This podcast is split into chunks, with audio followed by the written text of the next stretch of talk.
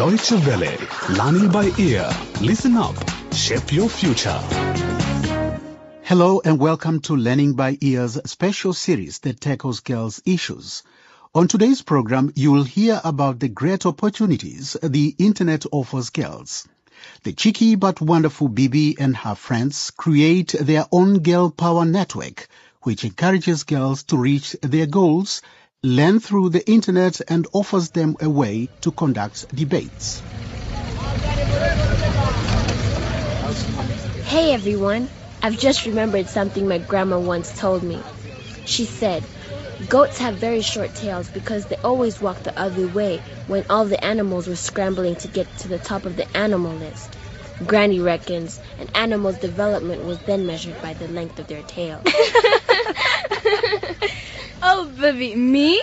Having a short tail like a goat? No way. so everyone, let's not walk in the other direction like the goats when it's better to head towards development. Our Girl Power Network should lead the way for encouraging girls to reach their goals. That's true. I think it would be a good thing for us to set an example for other girls to follow. That's it. You've got it, girl. We can be stronger when we work together. We can show other girls how to do it too. All right, we're already at the Internet Cafe. Let's go inside and find out more.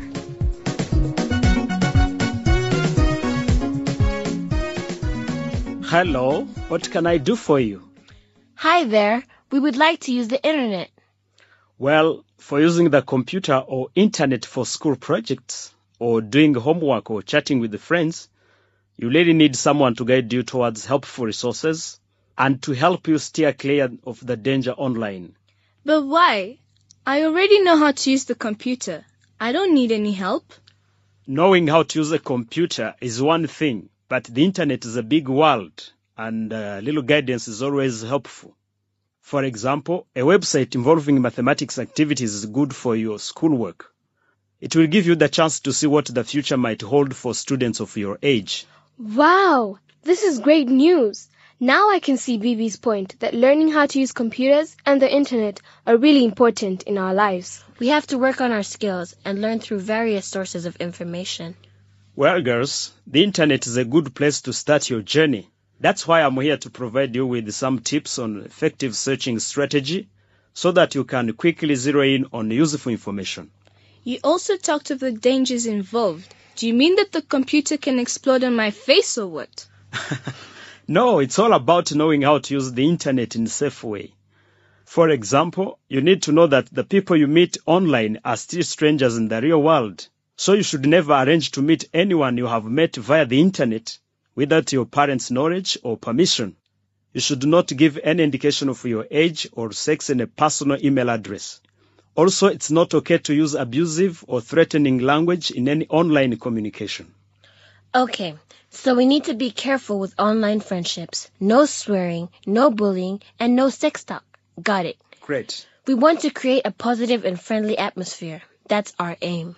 And girls, keep in mind not to spend too much time online. We don't want you straining your eyes, wrist, and fingers. Cool. Once a week to the internet cafe should be alright for us and also good for our pockets. Great. Then we are ready to open a group email account for you. And what would you like to look for today on the internet? We're planning to conduct a debate on should female circumcision continue to be practiced or not. The boys support, while we, the girls, oppose the motion. So we want to research the topic thoroughly. Oh, great. That's a very interesting topic. You know, until just recently, it was a taboo to talk about it. I'm sure you're going to make a strong argument.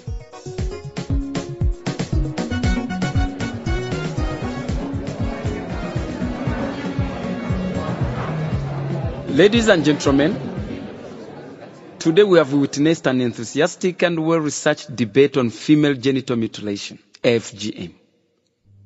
Both the boys and the girls have shown a great debating ability, and you will agree with me that communication is really an important skill in both adults and children's lives. But before we come to the end, I shall invite once again two speakers from each side to summarize the arguments before eventually announcing the winning team. And so, I will call upon Kibegu to come and defend the motion that FGM should continue to be practiced. Thank you very much, ladies and gentlemen, once again. I'm standing in front of you to speak with all my strength to support the continuation of FGM. Yeah, you're right. Mm-hmm. Female cutting enhances beauty. The practice cures females of a myriad of psychological problems, including depressions and hysteria, among other conditions. Yeah, yeah, yeah, If males need circumcision for cleanliness and hygiene, then why not women? Why not they? I'm afraid to say that opposing this valuable traditional practice is simply hot headed feminism. Thank you.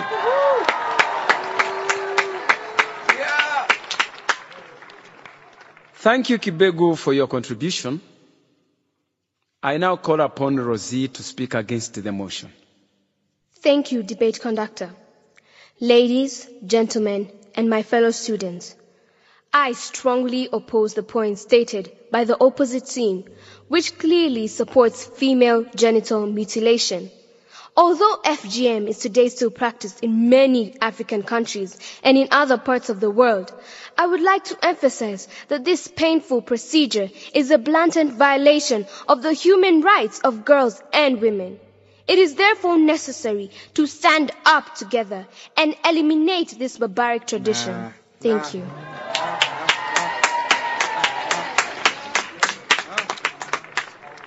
I now have the pleasure to ask Timo to conclude the argument for the continuation of FGM. Come on, Timo. Thank you, Mr. Conductor. All the facts have been stated in the debate by my team. My duty now is to drive the message home by saying let us all together join hands in support of female circumcision Yes. as a way to stop the devastating spread of HIV and AIDS. Thank you all. And now for our last speaker in today's debate, Alma. Ladies and gentlemen, my fellow students, before I go any further, let me ask our opponents. How can genital mutilation of innocent girls and women stop the spread of HIV and AIDS?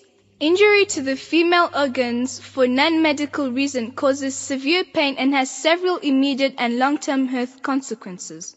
FGM interferes with girls' and women's bodies.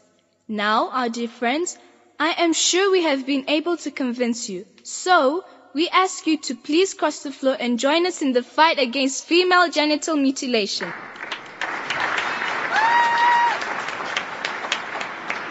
Ladies and gentlemen, there you have it. We have now come to a very decisive moment. Yeah, we did it. Boys. Members of the panel have come to the following judgment. Three boys. Even our fa- fathers told us. That should be Order. Silence, please. Silence. Okay. Thank you. And the winners are The boys. Yeah, boys, of course, boys. the girls' team. We